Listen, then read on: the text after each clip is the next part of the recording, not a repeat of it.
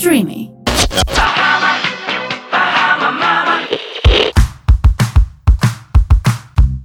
Μάμα in Bahamas με τη Βικτόρια Θανασίου και την Ελένη Ντόκου. Καλώς ήρθατε σε ένα ακόμα επεισόδιο Μάμα in Bahamas. Σήμερα είμαστε πάρα πολύ χαρούμενες γιατί μαζί μας έχουμε τη Ζέτα Χάκη, νευροβιολόγο. Καλησπέρα, Ζέτα. Καλησπέρα σε όλους, σε όλες τι μαμάδες που μας ακούνε εδώ πέρα. Θέλεις έτσι να μας παρουσιάσεις με λίγα λόγια τι ακριβώς κάνεις για να μάθει και εδώ το κοινό που είμαι σίγουρο ότι πάρα πολλές που μας ακούνε σε ξέρουν ήδη. Εγώ έχω ειδικευτεί στο βρεφικό ύπνο και έχω δημιουργήσει ένα πρόγραμμα, το πρόγραμμα θετικής εκπαίδευσης ύπνου, που έχει βραβευτεί πάρα πολλές φορές. Που στην ουσία είναι ένα πρόγραμμα εκπαίδευσης ύπνου για μωράκια και μικρά παιδάκια, χωρίς άγχος, χωρίς ανασφάλεια, κόντρα στην εκπαίδευση ύπνου που λέει και υποστηρίζει άφησε το μωρό να κλάψει υπέροχα. Όλα αυτά πραγματικά ακούγονται πάρα πολύ ενδιαφέροντα, ειδικά για όλες τις μανούλες εμάς που τα παιδιά μας δεν κοιμούνται εύκολα το βράδυ. Έχουμε μπει στη διαδικασία να ψάξουμε τα πάντα. Εγώ σε είχα δει και η αλήθεια είναι ότι οι followers μου, όταν είχα ρωτήσει, πείτε μου για, μη, για κάποιον απευθυνθώ για το μωρό, για τον ύπνο, είχα γύρω στα 300 μηνύματα. Ζεταγάκι, ζεταγάκι, ζεταγάκι. Λέω, τι γίνεται, λέω. Πραγματικά, λέω κάτι, κάτι καλό θα κάνει. Λέω, κάτι πολύ καλό θα κάνει. Είναι ένα πολύ οργανωμένο πρόγραμμα που πραγματικά δεν αφήνουμε τίποτα στην τύχη. Πράγματα τα οποία δεν υπολογίζεις, δεν τα σκέφτεσαι, μπορεί να επηρεάσουν το μωρό πραγματικά και να κάνεις τρομερή διαφορά με μικρά απλά πράγματα. Γιατί σε όλα τα πιο δύσκολα, καμιά φορά είναι τα πιο απλά. Πολύ σωστό, πολύ σωστό. Εδώ έχουμε μαζέψει κάποιες ερωτήσεις που έχουν κάνει και μανούλες και κάποιες ερωτήσεις που πιστεύω ότι ενδιαφέρουν το ευρύτερο κοινό και πάμε να ξεκινήσουμε. Θα ξεκινήσω με την πρώτη ερώτηση. Πόσο ύπνο χρειάζεται ένα μωρό; Χρειάζεται πολύ ύπνο ένα μωρό. Όμως το θέμα είναι ότι όσο μεγαλώνει, οι ανάγκες του για ύπνο μειώνονται. Και αυτό είναι κάτι το οποίο καλό είναι να το έχουμε πάντα στο πίσω μέρος του μυαλού μας, σαν μαμάδες, γιατί αυτό είναι ένα ε, σημείο το οποίο μας καθυστερεί και μας δυσκολεύει στο να κοιμήσουμε πάντα. Οπότε, χοντρικά θα έλεγα ένα νεογέννητο μπορεί να χρειάζεται από 15 ώρες plus, γενικά. Πολλές ώρες. Πάρα πολλές ώρες. Ε, λέω το λιγότερο γιατί συνήθως αυτό αγχώνει το, τις νέες μαμάδες, αν κοιμάται αρκετά ένα μωρό. Οπότε, Σίγουρα. Οπότε το ξεκινάω έτσι. Πλάς λοιπόν, ας μην λέμε το πόσο, ε, κάθε μωρό έχει την δική του ιδιοσυγκρασία και θέλουμε καθώς μεγαλώνει να κοιμάται όλο και λιγότερο. Δηλαδή, μέχρι τα 5 τουλάχιστον θέλουμε να κοιμάται 10 ώρες το 24ωρο. Δηλαδή, οι ανάγκες σε ένα παιδί για ύπνο δεν μειώνονται καθώς μεγαλώνει. Χρειάζεται ο ύπνος, απλά σε συγκεκριμένο ποσοστό ανελικία. Τέλεια, πάρα πολύ βοηθητικό αυτό. Σίγουρα δεν χρειάζεται άγχος σε καμία περίπτωση, γιατί νομίζω ότι όταν αγχώνεται και η μαμά ή ο γονιός γενικότερα, μεταφέρει το άγχος του και στο παιδί. Δεν ξέρω αν. Εννοείται, είμαστε συγκοινωνούντα δοχεία, ειδικά οι μαμάδες με το μωρό τους. Είναι συγκοινωνούντα δοχεία όλο το πρώτο διάστημα. Οπότε ναι, αν αγχώνεσαι, το περνάς στο μωρό. Βέβαια, η, η, άποψη μην αγχώνεσαι δεν πιάνει. Δεν προφανώς. πιάνει, όχι. Οι, οι σωστές οδηγίες βοηθούν όμως, όταν ξέρεις ότι κάποια πράγματα Στα λύνονται. Ε, σίγουρα βοηθάει αυτό λοιπόν. Αλλά ναι, το άγχος μπορεί να προκαλέσει υπερένταση στο μωρό και να καθυστερήσει να κοιμηθεί και τελικά να έχει έλλειψη ύπνου. Σωστό. Περνάμε στην επόμενη ερώτηση. Είναι, είναι εντάξει που το μωρό μου κοιμάται άλλοτε μισή ώρα και άλλοτε δύο ώρες σε έναν ημερήσιο ύπνο; Ναι, είναι OK. Okay. Στην πραγματικότητα, ένα μωρό δεν είναι ρομπότ να κοιμάται κάθε φορά τον ίδιο ημερήσιο ύπνο και για κάποιο λόγο αυτό αγχώνει επίσης πάρα πολλές μαμάδες. Περιμένουμε να κοιμάται διαφορετικές ποσότητες ένα ημερήσιο ύπνο. Ανάλογα την ηλικία αυτό διαφοροποιείται πάρα πολύ, αλλά αυτό που θα συμβουλεύσω είναι να έχουμε ένα όριο έως δύο ώρες ε, σε ημερήσιο ύπνο, αν κάνει πάνω από έναν. Δηλαδή ένα μωράκι που κάνει τρεις, τέσσερις, πέντε ημερήσιους ύπνους ή δύο ημερήσιους ύπνους, να έχουμε ένα όριο των δύο ωρών. Να μην αφήνουμε παραπάνω να κοιμάται, γιατί όντως δυσκολεύεται μετά. Αν κάνει μόνο έναν ημερήσιο ύπνο, κοιμάται όσο θέλει. Οπότε μετά σιγά σιγά πάμε και έτσι με τρόπο το προσπαθούμε να το ξυπνήσουμε. Ναι. Τέλεια. Χρειάζεται τρόπος όμως, καλά το είπες. Ναι, είδα, είδα που σήμερα ανέβασε σε αναλυτικό βίντεο, γιατί εγώ τις προάλλες πήγα ε, και ήθελα να πάμε για φαγητό στα πεθερικά μου. Λοιπόν, και λέω θα την ξυπνήσω ήρεμα και ωραία. Πάω εκεί, δεν καταλάβαινε τίποτα. Έλα, λέω τι γίνεται. Αρχίζω λίγο να την κουνάω και το παιδί σηκώθηκε και άρχισε να τρέμει. Ενώ την πήγα πολύ ήσυχα. Δεν το είχα πάει σωστά όμως έτσι όπως ε, είδα σήμερα που είπατε. Και είχε πάθει πανικό το παιδί και λέω. Δεν το ξύπνησα καθόλου ωραία. Κοίταξε να δεις, αυτό λέγεται συγχυτική αφύπνιση στην πραγματικότητα. Είναι όταν το μωρό και κυρίως ένα νήπιο, γιατί εσένα η κορούλα σου είναι πάνω από 12 μηνών, mm-hmm. ξυπνάει από βαθύ ύπνο. Ναι, αυτό. Μέχρι να συνέλθει θέλει τουλάχιστον μισή ώρα που έχει, μπορεί να έχει ένταση από προσανατολισμό, κακή Ναι, ναι, ναι. διάθεση, τάντρουμ, όπως το αισθανόμαστε. Ε, είναι λογικό, συμβαίνει, γι' αυτό και θέλει τον τρόπο του. Ναι, εδώ εμείς ξυπνάμε απότομα και μπορεί να μην ξέρουμε που βρισκόμαστε, που είμαστε και όλα αυτά. Μμ. Οπότε φανταστείτε ένα μωρό. Λοιπόν, συνεχίζουμε στην τρίτη ερώτηση. Πρέπει οπωσδήποτε να χρησιμοποιούμε λευκούς ήχους με το μωρό; Τίποτα δεν πρέπει να κάνουμε οπωσδήποτε στην πραγματικότητα. Πάντα κάνουμε ό,τι νιώθουμε και ό,τι προστάζει η καρδιά μας. δηλαδή είναι, Σωστό. είναι δικό μας το ταξίδι. Όμως η αλήθεια είναι ότι σε ένα νεογέννητο οι λευκοί ήχοι βοηθούν. Γιατί βρίσκονταν πιο πριν μέσα στη μήτρα, που είναι ένα θορυβόδε περιβάλλον και όλοι οι λευκοί ήχοι, και εδώ πέρα να πω ότι λευκοί ήχοι εννοούμε ήχους που μοιάζουν με το ψυγείο, με το κλιματιστικό, με τον απορροφητήρα, συνεχεί δηλαδή ήχοι, βοηθούν να χαλαρώσει και να μιμηθεί εκείνο το περιβάλλον. Μεγαλώνοντας όμως, οι ανάγκες για λευκό ήχο αρχίζουν και μειώνονται και μπορεί να, είναι, να αντικατασταθεί με ροζ ήχο. Δηλαδή ήχοι τη Α. φύση. Αυτό δεν το γνώριζα. Εμείς είμαστε ακόμα στους λευκούς. Γιατί και εμείς χωρίς λευκούς ήχου δεν πάμε πουθενά. Όπου και να πάω, έχω μαζί τους λευκούς ήχου. Του το βάζω εκεί πέρα στην εφαρμογή. Συνηθίζεται αυτό η αλήθεια είναι. Αλλά μεγαλώνοντα μπορεί να αρέσουν οι ροζ ήχοι, ήχοι τη καρδιάς, ήχοι τη φύση, βατραχάκια, νεράκια, κύματα. Ναι, σωστό αυτό. Γίνανε γιατί... ουρίσματα μεγαλώνοντα Α. κιόλας. Τέλεια, τέλεια. Πάρα πολύ ενδιαφέρον. Τώρα πάμε σε μία ερώτηση που όντως νομίζω το έχουμε πολύ σαν απορία. Γιατί ξυπνάει ένα μωρό, Ή γιατί δεν κοιμάται. ή γιατί δεν κοιμάται. Πολύ βασικό. Ακριβώς. Αυτό που όταν ένας νέος γονιός νομίζει ότι απλά θα το βάλει και θα κοιμηθεί, είναι ένας μύθος που γρήγορα καταρρύπτεται. Από ότι εκεί καταλαβαίνεις ότι κάτι πρέπει να κάνεις. Είναι πάρα πολλοί λόγοι ανά ηλικία και πάρα πολλά πράγματα που συνήθως επηρεάζουν τον ύπνο ενός μωρού και ξυπνάει ή δυσκολεύεται να κοιμηθει Τουλάχιστον 20 υπάρχουν λόγοι και πολύ και Ω. παραπάνω. Οπότε συνήθως αυτό που έχει πάρα πολύ μεγάλη σημασία είναι να δεις κάθε μωρό ε, αρκετά εξατομικευμένα και να δεις ποιοι είναι αυτοί οι λόγοι και τι γίνεται σε κάθε ξύπνημα. Υπάρχουν άλλοι λόγοι για ένα ξύπνημα και άλλοι λόγοι για άλλο. Οπότε συνήθως αυτό που εμείς κάνουμε είναι ότι βλέπουμε τι ακριβώς συμβαίνει και βγάζουμε τους τρει-τέσσερι λόγους για τους οποίους το μωρό ξυπνάει και τους αντιμετωπίζουμε. Οπότε, γενικά, για να έχουμε στο νου μας ποιοι μπορεί να είναι αυτοί οι λόγοι, θα μπορούσε να είναι σίγουρα κακή ρουτίνα, κακό πρόγραμμα. Οπότε, ξεκινάω από εκεί που είναι το πιο Πολύ απλό, σημαντικό. αλλά σημαντικό. Θα συνεχίσω και θα πω πείνα, που είναι το προφανές που νομίζουμε που δεν είναι πάντα, αλλά θα το πω για να φύγει από την εξίσωση. Τελευταίο θα αναφέρω τα δόντια φυσικά που νομίζουμε ότι είναι το πρώτο, αλλά μπορεί να Ω. μην είναι. Οπότε απλά το λέω γιατί πολλοί θα με ακούνε και θα λένε δόντια, δόντια. Δόντια. Όχι απαραίτητα. Ε, να συνεχίσω θα μπορούσε να είναι κακή στάση γενικά όπως βρίσκεται δεν βολεύεται, δεν έχει μάθει να βολεύεται. Μμμ. Οπότε γυρνάει και ξυπνάει. Το που έχει αποκοιμηθεί, το που βρίσκεται τώρα, α, μ, γενικά παίζει και αυτό το ρόλο του. Παίζει ρόλο τα τυχόν πονάκια, παίζει ρόλο η θερμοκρασία προφανώς, παίζει ρόλο διάφορα αναπτυξιακά ορόσημα που έχει κατακτήσει ή δεν έχει κατακτήσει. Οπότε και αυτό μας επηρεάζει. Μμμ. Όπως και επίσης πάρα πολύ παίζει ρόλο οι δικές μας απαιτήσεις για τον ύπνο. Αυτό που εγώ πάντα λέω είναι τα μωρά περιμένουμε να ξυπνήσουν τουλάχιστον ως δύο φορές μέχρι το έτος. Μμμ. Οπότε είναι κάτι το οποίο καλό είναι να είμαστε προετοιμασμένες γι' αυτό και έως και μία φορά, ακόμα και τέλεια να είναι ρυθμισμένα όλα, έως δύο ετών. Α, ναι. Εμένα ξυπνάει σίγουρα μία φορά και είναι 15 μηνών σίγουρα και έχω ακούσει, δεν ξέρω αν ισχύει, ότι επειδή την κοιμίζω στα χέρια και μετά την αφήνω στο κρεβάτι, επειδή εκείνη έχει μάθει όταν κοιμήθηκε να βρίσκεται στα χέρια, είναι σαν να ξυπνάει ας πούμε και βρίσκεται ας πούμε στην πανιέρα γιατί την έχω αφήσει κάπου αλλού. Αυτό ισχύει. Σίγουρα παίζει ρόλο ο τρόπος που αποκοιμιέται κάθε φορά το μωρό. Οπότε αυτό χρειάζεται λίγο διαχείριση. Μμ. Και αυτό που εγώ θα σου πω είναι ότι καμιά φορά σε όλα τα πράγματα, όχι μόνο στον ύπνο όσον αφορά το μωρό μας, μεγαλώνουμε μαζί. Σε κάποια το μωρό μας, μα- μας μαθαίνει να εξελιχθούμε, όπως το φαγητό, όταν ξαφνικά αρχίζει και δεν θέλει τα λεσμένα και το πας μόνη σου στο κομματάκι, ακόμα και αν δεν έχει ξεκινήσει έτσι.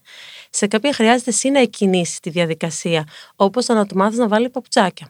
Με την ίδια λογική, πάμε και με τον ύπνο, προχωράμε παράλληλα. Οπότε θα έλεγα ότι θα μπορούσε να το διαχειριστείς σίγουρα με κάποιους τρόπους. Σίγουρα. Ή το μωρός θα μπορούσε να σου δείξει ότι πλέον δεν βολεύεται. Αυτό εμένα έχω καταλάβει ότι αρχίζει και δεν βολεύεται στα Μμμ. χέρια και είμαστε στη φάση που λίγο το προσπαθούμε και στο κρεβατάκι και στα χέρια και λίγο από εδώ λίγο από εκεί. Αλλά εντάξει όλα νομίζω ότι είναι κάθε αρχή για να αλλάξει κάτι και δύσκολη. Σου δείχνει το δρόμο όμως, βλέπεις. Σίγουρα, σίγουρα. Λοιπόν, θέλω να ρωτήσω τώρα, μπορεί ένα νεογέννητο να μάθει να κοιμάται από νωρίς; Πολύ πιο εύκολα φυσικά.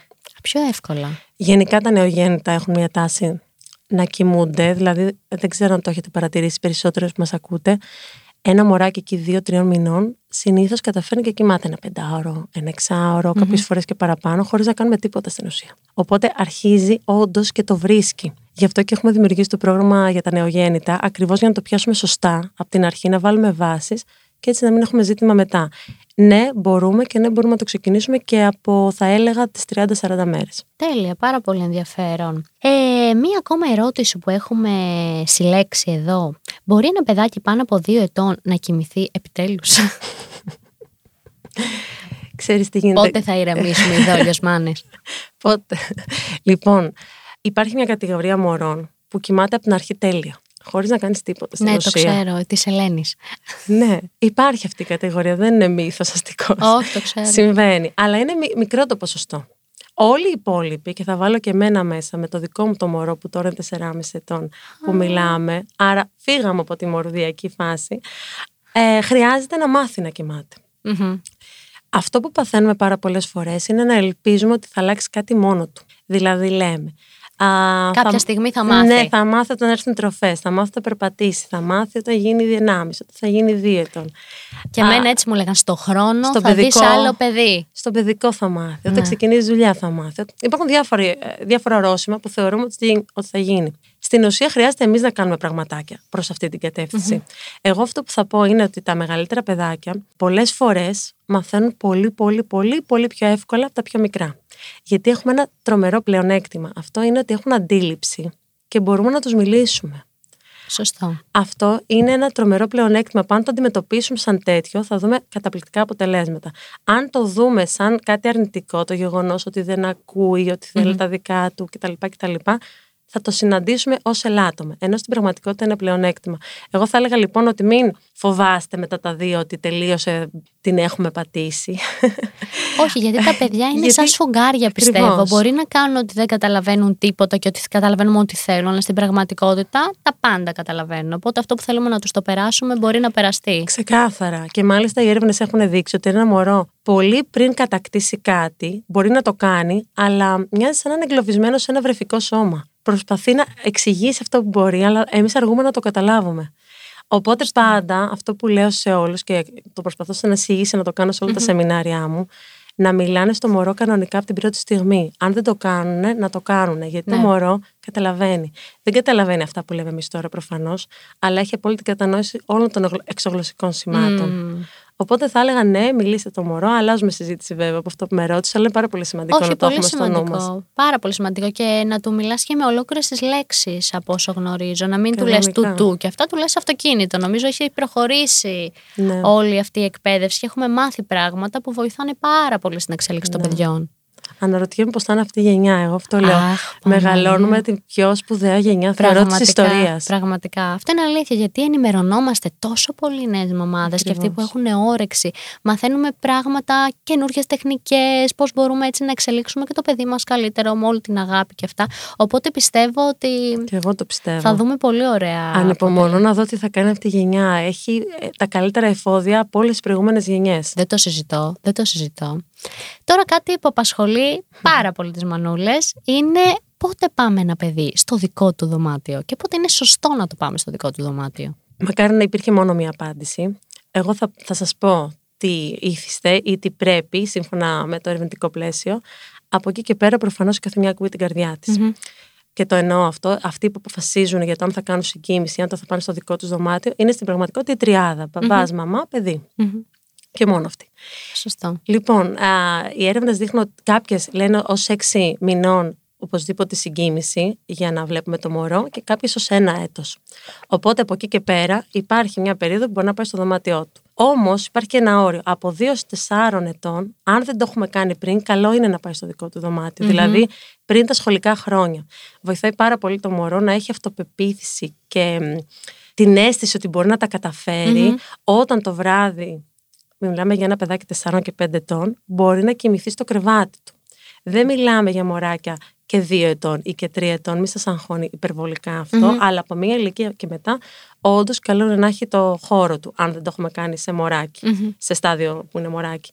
Τώρα, ε, όσες έχετε μωράκια και με ακούτε, ιδανικά όχι όταν έχει άγχος αποχωρισμού, όταν ξεκινάτε να επιστρέψετε στην εργασία ε, ή όταν έχει συμπέσει με μια σημαντική αλλαγή, ας πούμε, όταν έρχεται το νέο αδερφάκι, θέλει ένα μια περίοδο που να είναι μόνο αυτό στη ζωή του. Αυτό ακριβώς όπως κάναμε και ένα προηγούμενο podcast, πώς να κόψουμε την πιπίλα που έλεγε όταν πας κάτι να κόψεις, πρέπει να μην έχεις να κόψεις και την μπάνα ή να αλλάξεις δωμάτιο. Ναι.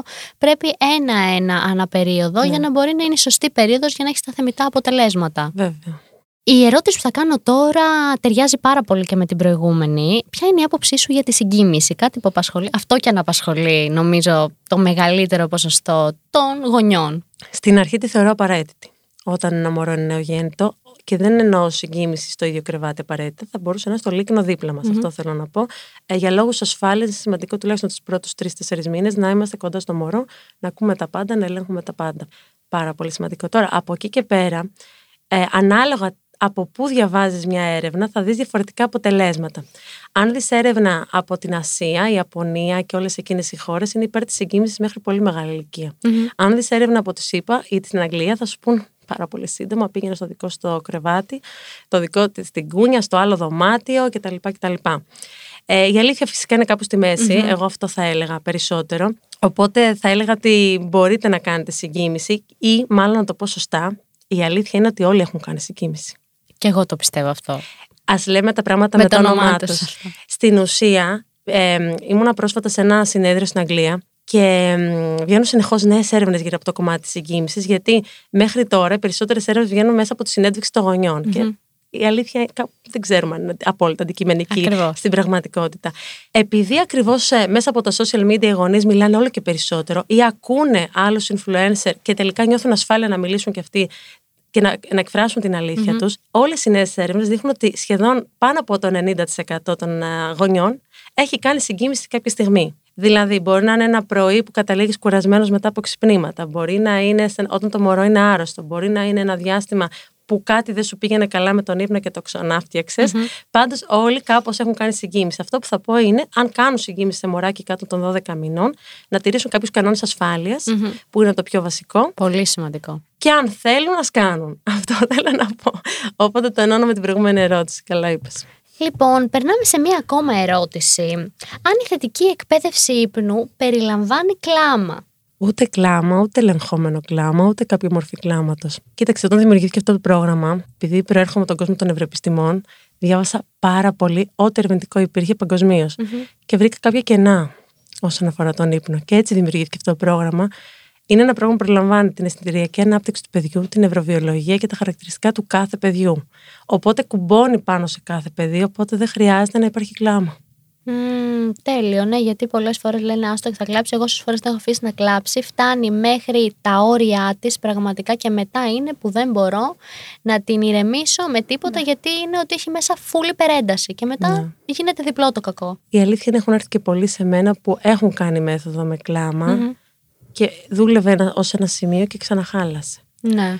Οπότε ήταν σε φάση δεν μπορώ να το ξαναξεκινήσω όλο αυτό, ή τότε δεν γνώριζαν ότι υπάρχει θετική εκπαίδευση, ή τέλος πάντων Γενικά οι μαμάδες δεν χρειάζεται να έχουμε έξτρα άγχος προφανώς σε αυτό το κομμάτι, διότι έχουμε ούτως ή άλλως άγχος από την κοινωνία να τα προλάβουμε όλα, να είμαστε καλύτερες παντού. Τύψεις έχουμε με το που γεννάμε, όπως λέω. Μας τις βάζουν με ένεση. Εννοείται. Ω, καλά, δεν το συζητώ. Άντρες, γυναίκες. Οπότε από εκεί και πέρα προσπαθούμε το καλύτερο για το μωρό μας. Εμένα η δική μου πεποίθηση είναι υπέρ της θετικής γονεϊκότητα, mm-hmm. ούτως ή άλλως, και σαν μαμά, αλλά και σαν επιστήμονα. Τέλεια, πάρα πολύ ωραία. Πάρα πολύ ενδιαφέρον. Ελένη, θες να κάνεις έτσι την τελευταία ερώτηση; Παιδιά, τελευταία ερώτηση. Εγώ, η Άρια είναι 21 μηνών και κάνουμε συγκίνηση. Κοιμάται μαζί μας, όχι δίπλα, ανάμεσα. Και τώρα που έρχεται το δεύτερο μωρό, έχουμε αγχωθεί με το πώς θα μπορέσουμε να φτιάξουμε τον ύπνο των παιδιών. Δηλαδή, πώς θα το κάνουμε αυτό το πράγμα. Ναι, εν, εννοείς ότι αν θα ήθελες να κάνεις μετάβαση σε άλλο κρεβάτι στην Άρια, αν θα μπορούσες να ενώσεις και να είστε τέσσερις στο ίδιο δωμάτιο, όλα μπορούν να γίνουν. Όλα μπορούν να γίνουν. Το θέμα είναι τι θέλεις και πώς το νιώθεις. Σίγουρα δεν μπορείς να κάνεις μετάβαση, όπως λέγαμε και πριν, σε άλλο, στο παιδικό δωμάτιο όταν είσαι 9 μηνών. Ναι. Τίποτα. Ε, ή και 8 μηνών, θα έλεγα. Τώρα νομίζω είναι μια καλή περίοδο Τώρα, για σένα. όντως, είναι μια καλή περίοδο. Τώρα είσαι 6 μήνων περίπου. Οπότε θα μπορούσες, αν, αν ήθελες, να έκανες, αν ήθελες, ξαναλέω.